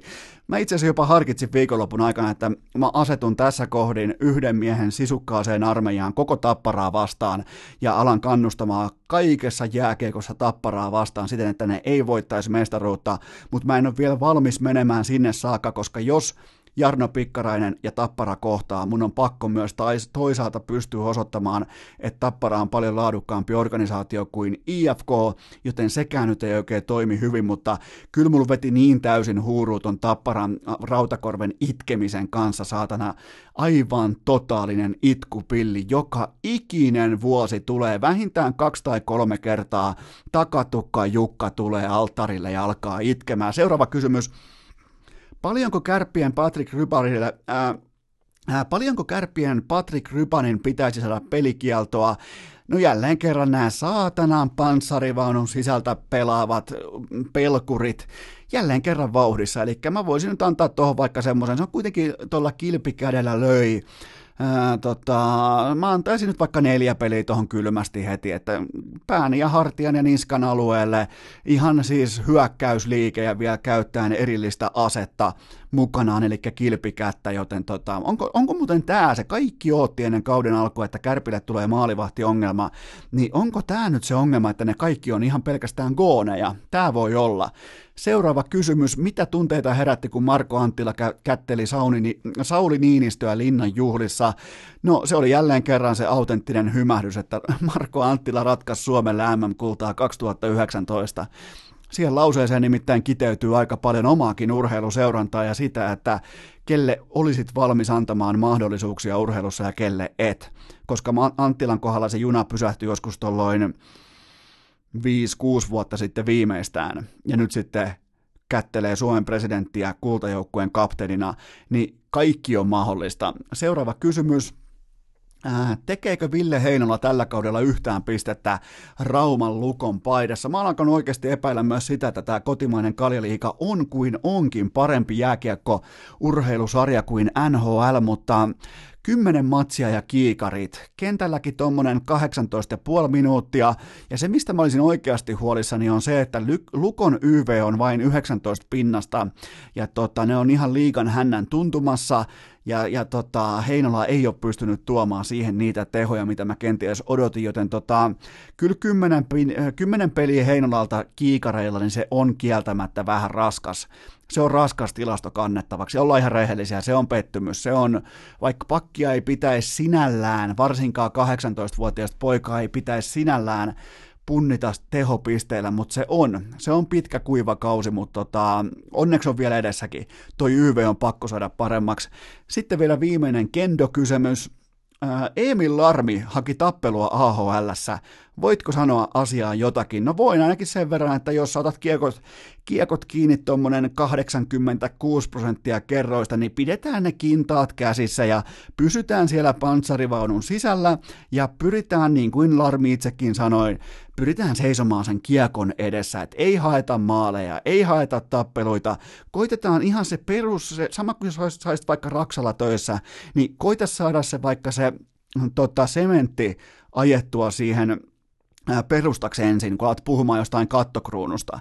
Joten tota, nämä voisi jättää kokonaan väliin ja mennä eteenpäin. Ja niin tehdään myös mekin, mennään seuraaviin aiheisiin, seuraaviin kysymyksiin.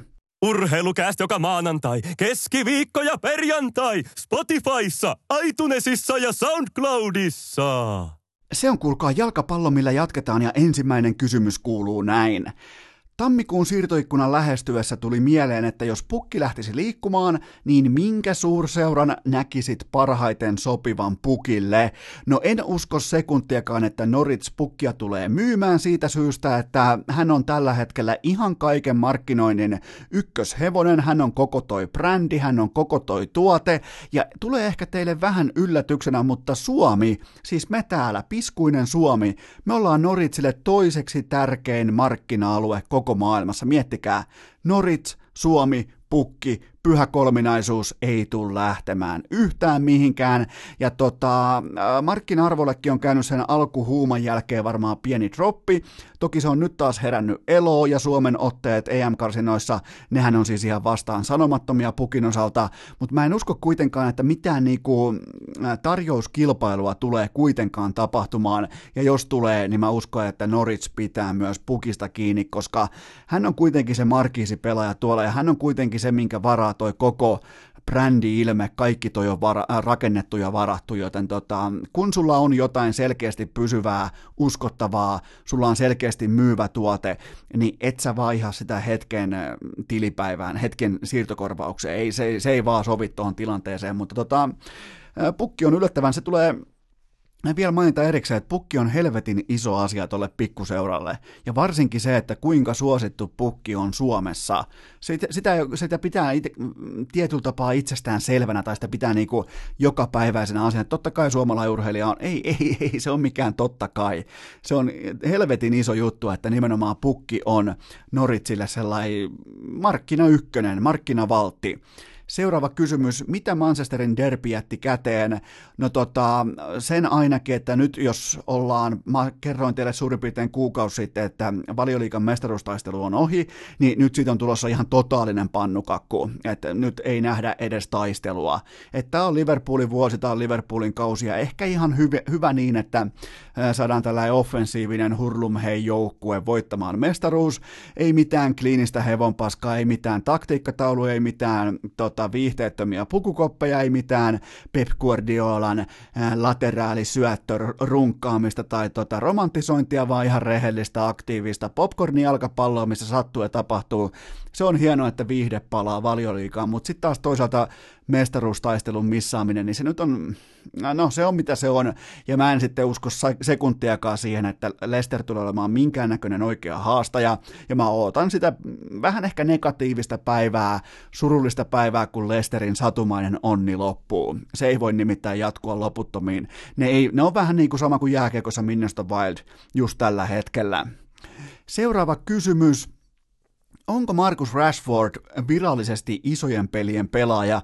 No tälläkin kaudella tehnyt maalin jo Chelsea, Liverpoolia, Tottenhamia nyt sitten viikonloppuna Cityä vastaan, niin kyllä siinä sellainen tietty, te varmaan katsoitte tarkalla silmällä just ennen sitä rankkaria vaikkapa, niin kyllä siinä sellainen tietty niin kuin päättäväisyys ja sellainen, että tämä on muuten mun päivä, tämä on mun kaupunki ja mä laitan sen pallon tonne oikeaan alakulmaan, kukaan ei voi tehdä yhtään mitään, niin Ky- kyllä mä voisin melkein sanoa, että kyseessä on isojen pelien pelaaja, mutta kuitenkin, vaikka Manu ei pelaa mistään tällä kaudella, niin punnitaan kuitenkin tämä poika sitten ensi kesänä jalkapallon EM-kisoissa.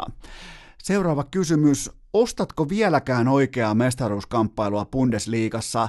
No Bayern on tällä hetkellä peräti siellä seitsemän, ja seitsemän pisteen sisällä on seitsemän joukkuetta, joten lukema seitsemän on aika isossa roolissa, ja Hansi Flickin äh, Das kuherruskuukausi loppui kuin seinään nyt tässä. Ensin Leverkusenit turpaan, ja nyt sitten vielä Borussia Mönchengladbachilta turpaan. Samoin lukemin 2-1 molemmat ottelut, ja tota, äh, Bayern on kahden matsin tappio putkessa Bundesliigassa Bundesliigassa ekaa kertaa sitten syyskuun 2018 ja ennemmin kuitenkin tämä, ehdottomasti ennemmin tämä, että tota, kuin mitkään ylimarssit tai selkeästi kahden joukkueen ralli. Että mä edelleen povaan sitä, että ihan sitten kun mennään kohti toukokuuta, niin mun ennuste on se, että siellä on Bayern München ja siellä on tota Leipzig ja mikään muut.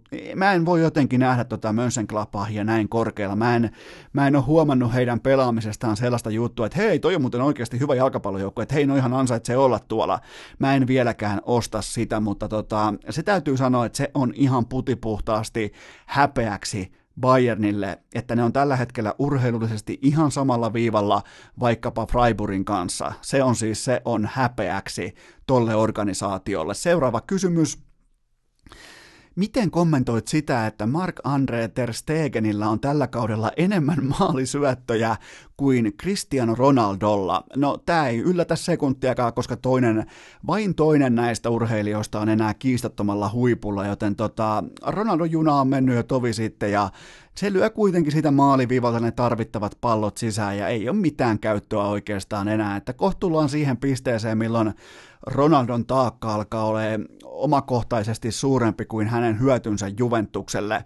Ei siis sikäli, että tuo joukkue olisi yhtäkkiä perseestä, tai ei siis siksi, että hän olisi jonkinnäköinen riippakivi, vaan se koko package, se koko rep- repullinen kaiken maailman mediahuomiota, huo, huolia, kaikkea sitä ylimääräistä hössötystä, mitä Ronaldo tuo mukanaan, niin se painolasti alkaa olla tuolle organisaatiolle kohta jonkinmoinen, joten tota, en ole yllättynyt, että Ter Stegen johtaa tätä tilastoa. Hän on siis maalivahti. Hän siis, hänen tehtävänä ei ole syöttää maaleja tota, vastustajan maalille tai maaliin, joten tota, ihan vaan tällä pikku noteraus. No on sekin vielä pakko sanoa saman rahan, että Lionel Messi lauantaina hattutemppu. Ei liity asiaan, mutta Lionel Messi lauantaina hattutemppu.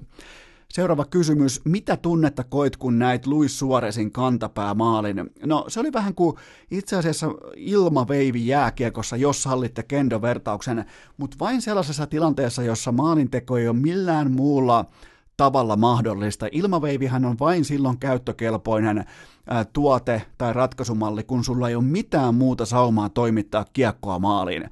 Joten tämä oli ihan samanlainen, ja se mikä pisti silmään, kun hän suoraan teki tämän kantapäämaalin, niin kuinka hän käyttää siis maata. Hänhän siis potkaisee kantapäällään kohti maan ydintä suurin piirtein, ja pallo ottaa siitä sellaisen märänkelin äh, poskiosuman ja ottaa pompun ja lähtee kohti takakulmaa, ja veskari on siis aivan täysin aseeton.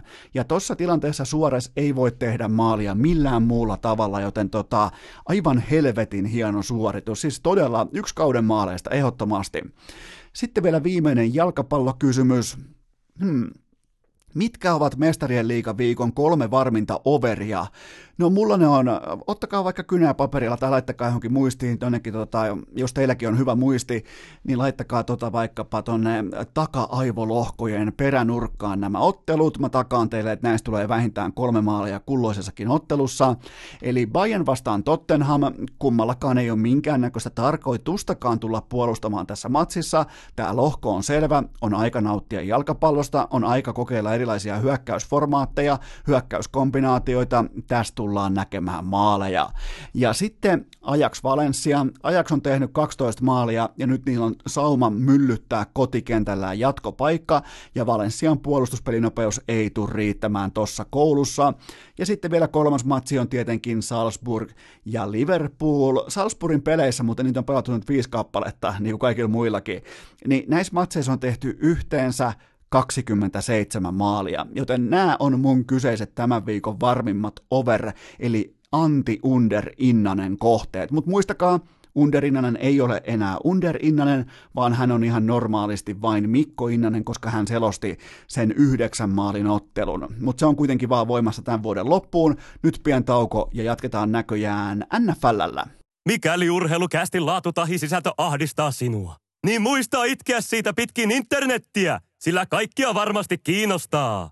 Ja sitten levennetään lajikirjoa oikein tuntuvalla harpilla ja hypätään NFLn kummalliseen maailmaan.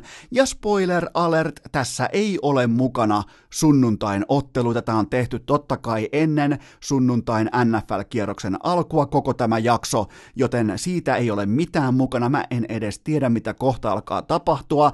Ja tota, mennään tonne torstaille. Ensimmäinen kysymys kuuluu näin. Oliko torstain Ezekiel Elliot niin hidas ja paska kuin odotit? Ja mä rakastan ensinnäkin sitä, miten te nyt tykkäätte tuoda tätä, että miten hidas ja paska Ezekiel Elliot koko sen 90 miljoonan dollarin sopimuksensa kanssa on, ja hän oli todella hidas ja todella paska. Jos ottaa ensimmäisen drivein pois, hänellä ei ollut yhtään mitään koko iltana. 19 pallon kantoa 81 jardia, ja tämä Dallas Cowboys on tällä hetkellä ihan uskomaton roskistulipalo, jota me ei edes välttämättä ansaita, koska tämä on niin paljon viihdyttävämpää kuin heidän mahdollinen menestys. Tämä on siis, tämä jos pitäisi valita ehdottomasti yksi organisaatio, joka ei menesty urheilussa, niin kyllä se tällaiselle rivikatsojalle, jolla ei ole omaa joukkuetta, niin kyllä se on Dallas Cowboys, koska se aiheuttaa ihan uskomattomia reaktioita puolesta vastaan, mutta ei mitään siltä väliltä. Joten tota, tämä on Tämä on mielenkiintoista. Dallas otti 31 paunaa tauluun Mitch Trubiskilta ja Chicago Bearsilta, ja niillä on tällä hetkellä kuusi voittoa ja seitsemän tappiota. Ne ei ole vieläkään voittanut yhtään oikeaa jalkapallojoukkuetta koko kaudella, ja miettikää joko Dallas tai Eagles, jomman kumman on pakko mennä playereihin pakko, koska jokaisesta divisioonasta myös menee väkisinkin, ihan sama miten kausi menee, mutta ihan hirveästi tätä huonommin ei enää NFLssä voi yksittäinen divisiona pelata. Siellä tulee nimittäin kohta myös matemaattiset blokkerit vastaan, että kuinka paljon yksi divisiona pystyy häviämään häviämään. Mutta tota, ihan uskomatonta. Seuraava kysymys. Onko Dallas Cowboysin kausi yksi suurimmista 2000-luvun fiaskoista? No talenttiin ja odotuksiin nähden, niin kyllä tämä on ihan ehdoton skandaali, että mä annan teille vertauksen.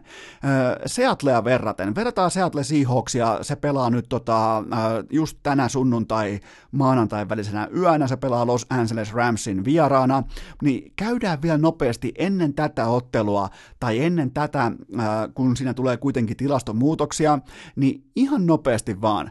Dallas Cowboysilla on enemmän pisteitä tehtynä ja vähemmän pisteitä päästettynä kuin Seahawksilla, ja Dallas Cowboysilla on enemmän jardeja hyökättynä ja vähemmän jardeja päästettynä kuin Seattle Seahawksilla. Siitäkin huolimatta Seattle tätä tehtäessä on 10 voittoa ja kaksi tappiota, kun taas Dallas Cowboys on 6 voittoa ja 7 tappiota.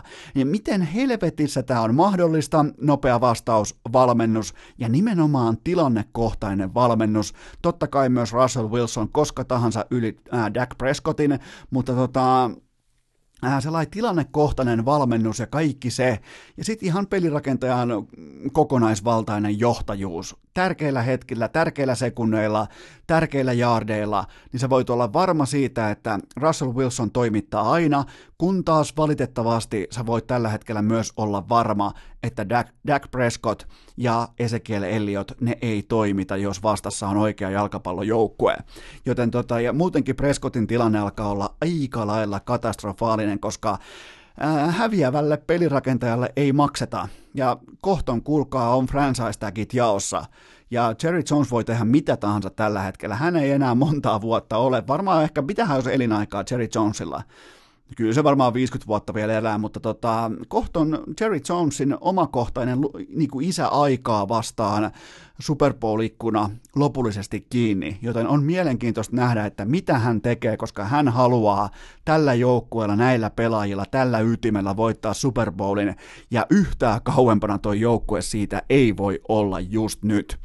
Seuraava kysymys mikä on marssijärjestys yliopisto futiksessa ennen playoffeja?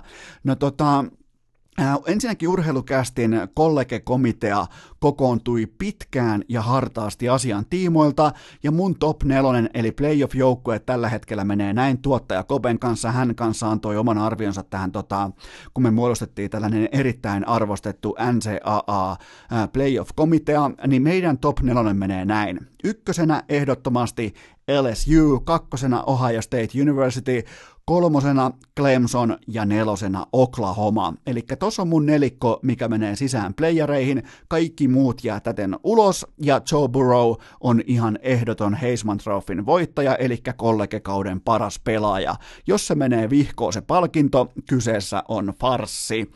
Ja tota, mä ootan, että LSU voittaa koko paskan ja voittaa finaalissa Ohio Statein voittaa sen, voittaa joko Ohio Statein tai Clemsonin vakuuttavan dynaamisesti. Toi LSU, toi on kau, coachia myöten, toi on kaunis joukkue. Siis aina kun haastattelu päättyy, go Tigers, niin mä tiedän, että kohta mennään ja kohta tehdään touchdownia ja kohta puolustetaan ja kohta annetaan. Toi on siis, toi porukka tällä hetkellä Coach Own johdolla, niin se on joka tilanteessa valmis juoksemaan tiiliseinän läpi, ja tota on valmennus urheilussa. Älkää tulko mulle millään Excel-taulukoilla tai millään, älkää tulko koskaan tämmöisen kollektiivin hengen, sydämen ja pallien yli kertomaan, kuinka teidän Excel-taulukko kertoo, että missä tilanteessa pitäisi. Silloin kun se on joukkojen valmennettu tollaiseen mentaalitilaan, niin kuin LSU on tällä hetkellä. Toi on todennäköisesti parhaiten valmennettu joukkue koko maailmassa juuri nyt kaikki lajit mukaan lukien, joten tota, mä uskon, että LSU menee päätyyn saakka. Seuraava kysymys. Deson Watson heräsi keskellä yötä katsomaan pankkitiliään ensimmäisen NFL-palkkansa tultua. Uskotko, että suomalaiset urheilijat toimivat samoin vaikkapa NHLssä? No tota, mun erittäin valistunut arvio on se, ja tämä saattaa nyt vähän punasta, äh, tiettyjä kummikuuntelijoita punastuttaa, mutta totta kai ne käy. Siis ihan ehdottomasti ne tietää, siis palkanmaksusysteemi menee silleen, että siinä on tietty kellonaika, milloin se tulee automaationa sun tilille suoraan. Ja tota, onhan se varmaan ihan siistiä mennä katsomaan omaa pankkitiliä, kun sen rävähtää vaikka erään nimeltä mainitsemattoman nousialaisurheilijan tiimoilta sinne pamahtaa vaikka kerralla yli miljoona dollaria sinne sun tilille kuuluu vaan kling, tai sitten Sebastian Aho, sinne tulee vielä enemmän. Sinne tulee vaikka kertalaakista, mikä sitä oli, oliko 12 miljoonaa oli signing bonus, niin se pitää maksaa kerralla.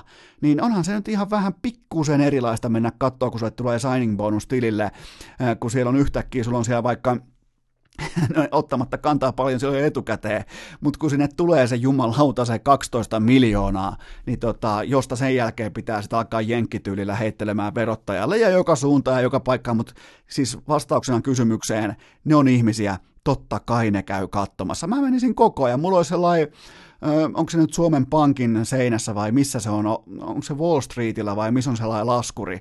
Mulla olisi siellä täällä yksi piirtoheitin varattu pelkästään sille mun pankkitilille, joka puksuttaa siellä aina kun on tilipäivä, jos mä olisin vaikka NHL supertähti, niin mulla olisi sellainen piirtoheitin, mikä heijastaisi kerrostalon, en mä missään vitun kerrostalossa, mulla olisi sellainen hmm, tämä vaatiikin muuten jonkin verran nyt analysointia, että minkälainen systeemi mulla olisi tätä seurantaa varten, mutta olisi seuranta ja koko ajan mentäisi. Seuraava kysymys. Äh, Fortnite-pelaaja Ninja haukkui NFL-potkaisijat maan rakoon. Oletko samaa mieltä? Entä mitä mieltä olet siitä, että e-urheilun striimaaja alkaa ojentaa perinteistä urheilua? No ensinnäkin Ninja on ihan täsmälleen oikeassa. Äh, tota, Mulla on ollut suurin piirtein nyt 15 vuotta ihan täys mysteeri, että miten helvetissä tonne ei löydy potkasioita, jotka on ei yhtä hyviä, vaan vähintään jatkuvasti yhtä luotettavia kuin Jason Tucker, joka on siis Baltimore äh, Ravensin supertähtipotkaisia. Mi- mi- miten, miten tässä on nyt kuitenkin seitsemän miljardia ihmistä tällä planeetalla, miten ei riitä. Lionel Messi laittaa ihan normimuotoista jalkapalloa sellaiselle niin kuin suurin piirtein 30 sentin alueelle ihan mihin tahansa maailman kolkkaan se haluaa sen sijoittaa, niin miten nämä jätkät vetää sitä? Hyvä, ettei me kulmalipuilta ja hyvä, ettei, nytkin meni to, pari viikkoa sitten meni pallo sinne saatana tunneliin, joka on siellä, se tunneli on siellä niinku, äh, tota, maalipäätyalueen reunassa. Miten se pallo voi mennä sinne tunneliin? Kyllä mä sanon saatana, että mä, mä oon siis Ninjan kanssa ihan täsmälleen samaa mieltä ja mä tykkään siitä, että e-urheilun tähdet tulee hämmentää perinteistä urheilua. Se on jotenkin, siinä on, siinä on tyyliä. Seuraava kysymys. Oliko Alistair Overeemin saama, äh, hetkinen, oliko Alistair Overeemin naama niin pahassa kunnossa sunnuntai-aamuna, että se piti suve, sumentaa Instagramin kuvista. No olihan se aika paha tämä UFCn raskaan sarjan ottelu, kun huuli lähtee käytännössä kokonaan irti, niin kyllähän siinä tota, tota, tota, o, o, kyllä se varmaan on se sumennus, koska ihmiset kun herää sunnuntai-aamuna alkaa katsomaan, että mitä maailmassa on tapahtunut, niin äh, kyllähän se olisi ihan kuin olisi kattonut jotain tota, pienen kauriin syntymää se, se tota, Overeemin naama. Oli kyllä pahan näköinen. Seuraava kysymys. Miten kuvailisit tissien näyttämistä linnanjuhlien jatkoilla urheilutermein? No tämä nyt oli ihan selkeästi semmoinen yliinnokkaan, ylipelaavan ruukien eka ilta kirkkaissa valoissa ja just ennen matsia tulee oksennus ja koko perhe katsomossa tv kaksi miljoonaa katsojaa ja kaikki menee ihan vihkoon, ihan kauhea siis ylipelaaminen, yliprässääminen ja sitten tällainen niin kuin ihan kokonaisvaltainen sulaminen vielä median edessä uudestaan, joten ei jatkoon. Seuraava kysymys. Miksi tuottaja Kopella ei ole omaa IG-tiliä? No tota, vastaus on se, että aina kun ihminen tekee koiralleen Instagram-tilin, niin se ei suurin piirtein ikinä voi perustua mihinkään muuhun kuin siihen, että tämä ihminen haluaa tehdä koirallaan rahaa. Ja tota, eli heti kun ollaan poikki, heti kun ollaan konkurssissa, heti kun ollaan vaikka spreadia vastaan tuommoinen 43 prosenttia kaudesta, niin sen jälkeen myös Kopella on IG-tili, sitten me tarvitaan rahaa, me myös sellainen tehdään, mutta sitä päivää odotellessa ei tule Kopelle koskaan IG-tiliä. Nyt joku lähetti tekstiviestin, kuka se on. Ei kukaan, ei ainakaan Kope ilmoittanut, että nyt minä haluan sen IG-tilin. Seuraava kysymys. Onko meton kuhtujat back? No todellakin ja isosti back, koska ne oli 3-0 tappiolla lauantaina, todella iso ilta Jämsässä ja ne nousi vielä 4-3 voittoon rankkareilla. Eli Keski-Suomessa tällä hetkellä puhutaan jo modernin ajan ihmeestä ja on hienoa nähdä muun muassa, että Putkaviljo erittäin vahvaa, dynaamista, voimakasta, kokonaisvaltaista jääkiekkoa Kundi Hänninen omalla tasollaan ja metonkuhtien pakki numero kaksi erittäin luotettava 0 plus 0. Seuraava kysymys. Äh, jos avaruusoliot laskeutuisivat urheilukästin studioon ja pakottaisivat näyttämään yhden NHL, NBA ja NFL-joukkueen matsin, niin minkä joukkueiden matsit katsoisitte avaruusolioiden kanssa ja miksi? Hashtag en ole pilvessä. No tota, hyvä, että et ole pilvessä, se on hieno kuulla, että tänne lähetetään kysymyksiä myös selvinpäin. Niin tota, NHLstä mun joukkueen valinta olisi ehdottomasti Colorado Avalanche, se on siis tällä hetkellä ihan no-brainer.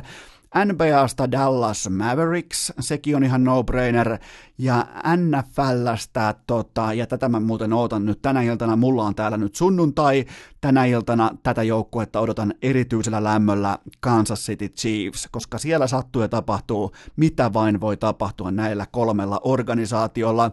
Seuraava kysymys, onko Milan Lusitsin valtakausi virallisesti alkanut? No tota, tämä ilmeisesti liittyy siihen, kun mä vähän tölväisin Lusitsin, no siihen enää on kyllä helppoa sua, mä vähän kopautin Lusitsia enää, koska Kaapo Kähkönen on ollut tällä kaudella lähempänä maalintekoa kuin Lusits, ja siitä hän alkoi maalituubi. Eli tota, Lusits teki kaksi maalia kahdessa ottelussa, ensin 27 peliä nollilla ja sitten kahden matsin maaliputkia. Jos jatkaa tätä tonne helmikuun loppuun saakka, niin toi kuuden miljoonan cap-hitti alkaa olla ihan kuitattu, joten tota ei paineita, vielä on töitä edessä. Seuraava kysymys.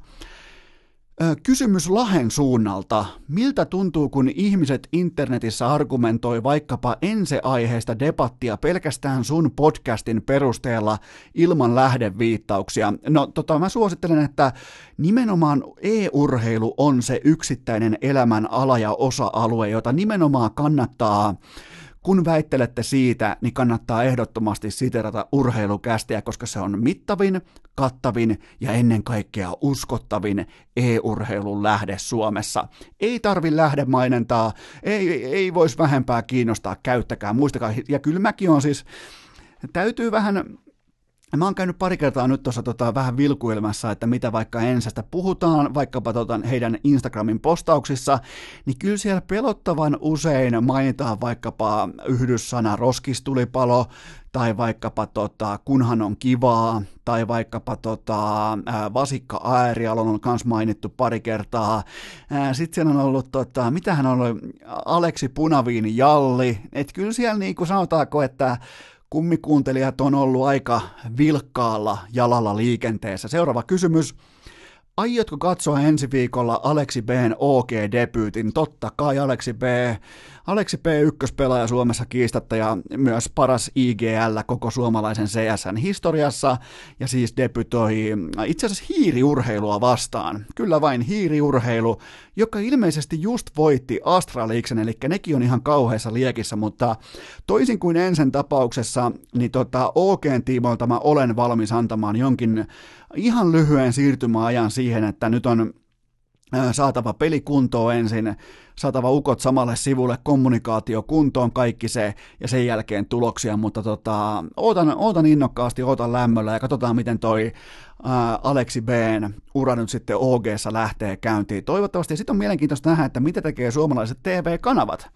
Tähän saakka on nimittäin menty pelkästään ensin johdannaisesti ihan syystäkin, mutta toivottavasti Aleksi Benkin otteluita tulisi jonkinnäköisestä ihan mistä tahansa muusta palvelusta kuin vitun Twitchistä, jossa laitetaan jotain satanan kalan kuvia sinne chattiin. Se on siis kaikista alhaisinta hevosen paskaa, paitsi Kirdetsin Twitch-kanava, joka keräsi Aleksi B:n buyouttiin maagiset 38 euroa, joten melkein voidaan muuten onnitella itseämme nyt, että se oli urheilukästi ja ennen kaikkea Kirdetsin äh, Twitch-kanava, joka sai Aleksi B:n vapaaksi tästä ankarasta panttivankitilanteesta. Seuraava kysymys.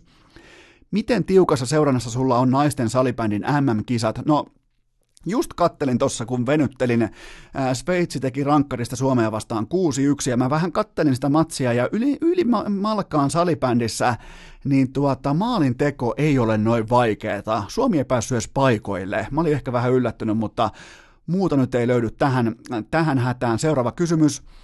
Mitä ajattelet tuosta, että Seiskan paparatsi nukkuu pusikossa jossain päin Nastolaa, että saisi Valtteri Bottaksen sinkkuelämästä kuvan? No tota, täytyy toivottaa onnea ja siinä on tavallaan niin kuin paparatsi päässyt elämän uran huipulle. Mistään muusta ei ole kyse kuin siitä, että täysin harmaata mitään sanomatonta urheilijaa jahtaat, jolla on ihan täysin umpikuiva siviilielämä, mitään ei tapahdu, niin ootat, että sieltä syntyisi nyt se skandaali tai sieltä syntyisi se ää, tota, yhtäkkiä, että ei, no siis varmaan ihan saatanan dynaamista seurattavaa kaikin puolin toi Bottaksen pusikossa asuminen. Ja tota, eli siis Bottas ei asu pusikossa, vaan Seiskan kuvaaja on siellä kyykyssä kameransa kanssa odottamassa, miten Valtteri tulee ja menee, ja nappasee siitä sitten kuvia Seiskaan, ja ei herran jumala. Mutta siihen ollaan tultu yhteiskuntana. Seuraava kysymys. Äh, mitä mieltä olet siitä, että poppitähti Antti Tuisku pyörii Suomen hiihtomaajoukkojen mukana pitkin maailmaa? No tota, tämä on mun mielestä aito ystävä-kaverisuhde ja vasta sen jälkeen julkissuhde, joten tota, äh, Mulla ei ole mitään tätä vastaa. Tämä on aito. Antti Tuisku ensinnäkin, se on, se on aito ihminen. Se on siellä, ei mistään ollaan varmaan paljon nähty vaikka niin kuin NFLssä ja tälleen, kuinka paljon siellä on entourakia ja sellaisia hyvän päivän kavereita ja perseennuolioita ja perskärpäsiä ja kaikkea sitä, mutta mä uskon, että tämä on ihan aito ystäväsuhde Antti Tuiskulla ja hiihtäjillä. Seuraava kysymys. Onko sulla tietoa siitä, että kuka tai mikä kävi tuhoamassa Porin urheilutalon lattian? No ainakin kävin tarkastamassa nyt ihan varmuuden nimissä Koikun ja Kuntsin tota, somefiidit, ja kumpikaan ei ollut laittanut mestaruuskarhuja käymään, koska sehän on siis ihan karu fakta, että kun tehdään olutta, niin se mallas on ihan saatanan liukasta parkettilattiaa vasten, joten en voi ainakaan tässä kohdin vielä myöntää tai edes kieltää, että kyseessä olisi koiku tai kuntsi. Sitten viimeinen kysymys. Uskotko, että Jimi Heikkinen tekee paluun Sotkamon jymyyn? No teki tai ei, niin paluun syyt ovat oikeat. Mä oikeastaan tervehdin ilolla sitä, että Jimi Heikkinen oli todennut, että eihän tämä elämä näin voi mennä. Hän siis etsii urheilusta tota, elämän iloa, urheilun iloa, hymyjä, kaikkea sitä, mitä urheilusta on kyse. Mä pystyn helposti sama, samaistumaan vähän nuorempana tota, pojankoltiaisena tuohon Heikkisen tilanteeseen. Mä pystyn ihan selkeästi lukemaan sen, mitä hän tarkoittaa. Ja tota, maailmassa on ihan riittävästi kaiken maailman teennäisiä comebackkejä, joten mä tervehdin ilolla tällaista, mikä perustuu siis elämän nautintoon, elämän iloon ja harmaiden aikojen hautaamiseen. Niin siitä syystä mä odotan, että hän myös tekee superpesikseen paluun ja tervehdin ilolla sitä, että yksi kaikkien aikojen viihdyttävimmistä ää, tota, pesäpallon super, ei voi välttämättä sanoa supertähdistä, mutta tota, mestareista on tekemässä ainakin nyt paperilla paluuta, joten tervetuloa Jimi Heikkinen. Tervetuloa muuten myös, jos haluaa joskus tulla ikinä koska tahansa urheilukästi vieraaksi, koska siellä on tarinoita, siellä on muun muassa Kyrpä Korpelasta, siellä on uskomattomia tarinoita. Jos Jimi kuuntelet ja haluat tulla urheilukästi joskus vieraaksi, niin voidaan tehdä sulle tuottaja Kopen kanssa vaikka ihan oma jakson tynkä tuohon tota, pesiskauden alle, mutta toivottavasti tekee paluun ja tässä oli myös tämän maanantain urheilukästin QA-osio. Vaivattomin tapa urheilukästin kuunteluun. Tilaa se joko Spotifysta tai iTunesista, niin saat aina uuden jakson uunituoreena puhelimeesi. Ja tähän tapaan me ollaan jälleen kerran laskeuduttu urheilukästin maanantai-jakson saapuvien aulaan. On aika ottaa matkalaukku tuosta mukaan noin ja laittaa kirjoihin ja kansiin tämä kyseinen jakso. Ja mä oon säästänyt teille tähän loppuun pienimuotoisen keikka-arvion. Tää ei sinällään liity urheiluun, mutta kyseessä on kuitenkin yksi meidän sukupolven suurimmista musiikin supertähdistä, herra nimeltään Tim Berling, a.k.a. Avicii. Ja mä olin siis nyt torstaina tuolla jäähyväiskonsertissa, josta kaikki tuotto meni lyhentämättömänä hyvän tekeväisyyteen nuorten mielenterveyden puolesta, eli pelkästään jos se asetti tietyn nuotin tolle illalle, kaikki lipunmyynti, suurin piirtein 54 000 katsojaa, ihan täysin sold out, siis loppuun pakattu, eikä pääesiintyjään, eikä niinku tähän Avicii-osioon, vaan suurin piirtein jo kolme-neljä tuntia ennen keikkaa aivan täysi tupa, siis ihan totaali sirkus käynnissä. Ja nämä on semmosia iltoja, missä on todella helppoa vetää hommat vihkoon sillä, ettei joko osata niinku arvostaa oikealla tavalla vainajan uraa tai sitä, että mistä hän uransa teki. Ja mun mielestä oli selkeä kaunis ja tyylikäs tyylivalinta se, että nyt tultiin pitämään hauskaa, koska koko Avitsiin ura perustui siihen, että ihmiset tanssii, ihmiset hymyilee, ihmiset pitää hauskaa, ihmiset kuuntelee hyvän fiiliksen äärellä hänen musiikkiaan, joten jotenkin se saatiin kapturoitua todella fiksusti tuohon iltaan, ja mä annan korkean arvosanan, mä annan, mulla on aika aika niinku keikkojen suhteen täytyy sanoa, että okei, jos se nyt on urheilunkin suhteen mun niinku rima on verrattain aika korkealla.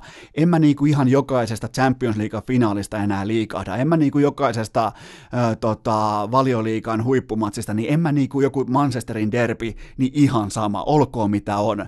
Mutta tota, täytyy sanoa, että toi keikka, siinä oli muutama sellainen kohta, varsinkin se loppu, se oli kauniisti kirjoitettu, koska siellä kävi kaikki äh, vierailevat artistit kävi ensin lavalla, sen jälkeen koko Friends Arena pimeäksi, ja sieltä kävelee näkee sieltä ruudulta tota, jossain vanhassa videossa itse Avitsi kohti lavaa tai sitä tota, lavan äh, takasermiä ja se pysähtyy siihen, katsoo taakseen tutulla tavalla DJ-pöydältään, vilkaisee taakseen, virnistää ja sen jälkeen tota, nostaa käden ilmaan ja lähtee level soimaan, niin äh, ne on pieniä juttuja ja jos et sä nyt tiedä yhtään mistä mä puhun, sä et tiedä koko artistia, niin sekin on ihan fine, mutta kyllä historia sulle joskus kertoo. Historia ei joku ei aikoinaan tiennyt kukaan vaikka äh, kuka on vaikka Beethoven tai kuka on vaikka Mozartti tai äh, kuka on vaikka ollut Sibelius, mutta olkaa, huole, olkaa huolettomassa tilassa. Kyllä historia teille joskus sen kertoo, että kuka oli Avicii. Ja siinä mielessä, kun oikein katsoo miettii sitä, että kun Tukholman oma poika, koko Ruotsin siis keskeisin supertähti viimeiset vajaat kymmenen vuotta, yli ohi Slaattanin, kenen tahansa, suurin supertähti tuossa maassa, niin kyllä oli kaunis tapa sanoa viimeiset jäähyväiset just tolla tavalla, pelkästään hymyileviä, totta kai myös osa itkeviä ihmisiä, nautiskeli musiikista, illasta, tanssi mukana, kaikkea tätä, niin helvetin onnistunut. Jotenkin jätti, niinku, jätti hyvän fiiliksen käydä paikan päällä. Mä en ole koskaan siis ollut muistokonsertissa, niin oli hienoa nähdä se, että miten muistellaan sellaista aihetta, joka onneksi tässä ympäristössä, tässä asiassa ja tässä tematiikassa jäänyt mitenkään tabuksi. Sitä ei mitenkään peitelty, että nimenomaan Avitsi teki itse murhan. Sitä ei yritetty puhua mistään kuolemasta tai traagisesta poismenosta. Itse murha on itse murha ja siitä pitää uskaltaa puhua. Samalla tavalla kuin siellä puhutaan mielenterveydestä ja siitä, että miten tämä Avitsin säätiö ohjaa näitä tuloja kohti tota, vaikkapa nuorten ö, mielenterveyden hoitoja. Jokainen tienattu penni, mitä tuosta illasta tuli, meni suoraan lyhentämättömänä hyvän tekeväisyyteen ja mielenterveystyöhön. Joten tota, kokonaispakettina ja kokonaiskattauksena Ihan siis fantastinen esitys. Jälleen kerran kannatti lähteä Ruotsiin, mutta nyt me tehdään sellainen homma, että keskiviikkona jatkuu.